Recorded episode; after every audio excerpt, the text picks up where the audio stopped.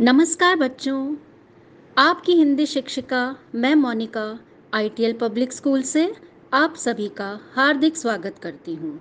बच्चों, आज की इस कक्षा में मैं जो विषय लेकर आई हूँ, वह है लेखक यशपाल द्वारा रचित पाठ दुख का अधिकार।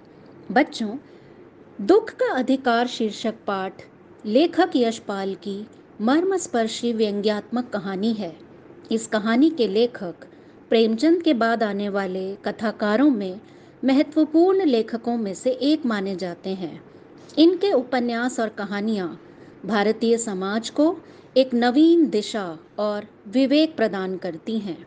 बच्चों, सबसे पहले मैं आपके सम्मुख इस पाठ का परिचय संक्षेप में देना चाहूँगी। इस व्यंग्यपूर्ण कहानी में लेखक ने इस बात पर बेहद दुख व्यक्त किया है कि कुछ लोग गरीबों के दुख को समझ नहीं पाते हैं। यह कहानी देश भर में फैले हुए अंधविश्वासों, धनी लोगों के अमानवीय व्यवहार, गरीबों की मजबूरी इत्यादि को उजागर करती है। दुख सभी को तोड़ देता है और दुख के सामने सभी अवश हो जाते हैं।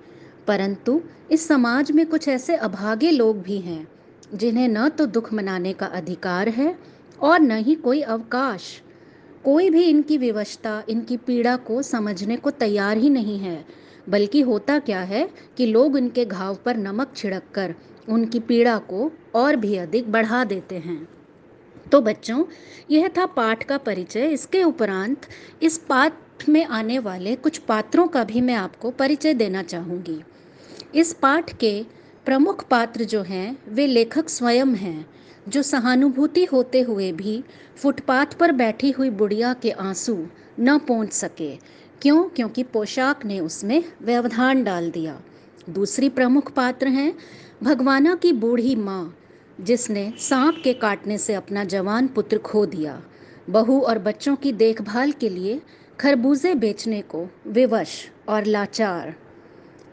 अब दूसरे पात्र हैं इस कहानी में जो बुढ़िया माँ हैं भगवाना की माँ, उनके पड़ोस के दुकानदार और वहाँ खड़े अन्य लोग जो उस बेबस, लाचार और गरीब बुढ़िया को अपशब्द कह रहे थे अलग अलग प्रकार से उसे ताने दे रहे थे। अंधविश्वासों में जकड़े ये संवेदनहीन लोग उसके दुख की अनुभूति कर पाने में असमर्थ थे। अगली प्रमुख पात्र हैं, पुत्र वियोगिनी संभ्रांत महिला जो ढाई मास तक पलंग से ही न उठ सकी। डॉक्टर उसके सिरहाने बैठे रहते थे और शहर भर के लोग उसके प्रति सहानुभूति जता रहे थे। तो कितना अंतर है इस संभ्रांत महिला की स्थिति और भगवाना की बूढ़ी, लाचार और विवश माँ की स्थिति में। बच्चों, अब कहानी का जो ये सार है, ये मैं आपके सम्मुख व्यक्त करती हूँ। कहानी कुछ इस तरीके से आगे बढ़ती है कि साग भाजी उगाकर और बेचकर अपने परिवार का भरण पोषण करने वाली एक अधेड़ औरत पर उस दिन दुखों का पहाड़ टूट पड़ता है जब एक सांप के काटने से उसके जवान बेटे भगवाना की अकाल मृत्यु हो जाती है।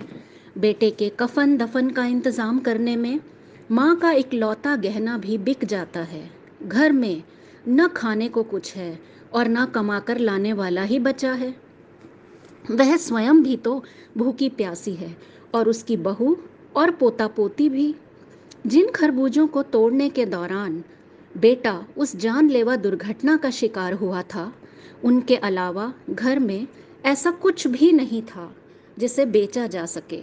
वह वही खरबूजे लेकर बाज़ार जाती है ताकि उन्हें बेचकर इन भूखों के पेट में दो एक निवाले पहुँचाए जा सके। बाज़ार में बैठते ही बेटे को याद करके फूट फूट कर रोने लगती है। उसे वहाँ आया हुआ देखकर आसपास के दुकानदार उसका बेहद अपमान करते हैं और लेखक दुकानदारों से उसके रोने का कारण जानना चाहता है और बातचीत के दौरान ही उसे पता चलता है कि बुढ़िया का जवान बेटा कल ही गुजरा है। लेकिन यह तो कमाई की इतनी ज़्यादा भूखी है कि उसका शोक मनाने की जगह यहाँ पर बाज़ार में दुकानदारी करने का करने आ बैठी है। लेखक को यह जानकर हैरानी नहीं होती कि ये लोग अपना बेटा खो चुकी उस माँ के प्रति ज़रा भी सहानुभूति नहीं रखते। उसे याद आता है कि उसकी एक परिचित धनी महिला का बेटा गुजरा था तब वह महीनों तक शोक के सागर में ही डूबी रही थी। लेखक को एहसास है कि यहाँ तो दुख मनाने का अधिकार भी सबको नहीं है। दुख भी तो वे ही मना सकते हैं जिनके पास भरण पोषण के खूब साधन हैं, जिन्हें रोज़ कमाना और रोज़ पेट भरना पड़ता है, वे बड़े से बड़े आघात के लिए भी शोक मनाने का अवकाश और हिम्मत भला कहाँ जुटा पाते हैं। तो बच्चों, इस पाठ में यशपाल जी बताते हैं कि समाज व्यक्ति की वेशभूषा से उसका स्तर और उसकी कीमत तय करता है। इस रचना की मुख्य पात्र पुत्र की मृत्यु से दुखी खरबूजे बेचने वाली फटेहाल अधेड़ उम्र की महिला से कोई खरबूजे नहीं खरीदता। दूसरे लोग भी उसे धिक्कारते हैं कि जवान बेटे की मौत का उसे कम से कम तेरह दिन तो शोक मनाना चाहिए था। लेकिन कोई यह नहीं कहता कि उसके घर में दूसरे लोग भूख से तड़प रहे हैं।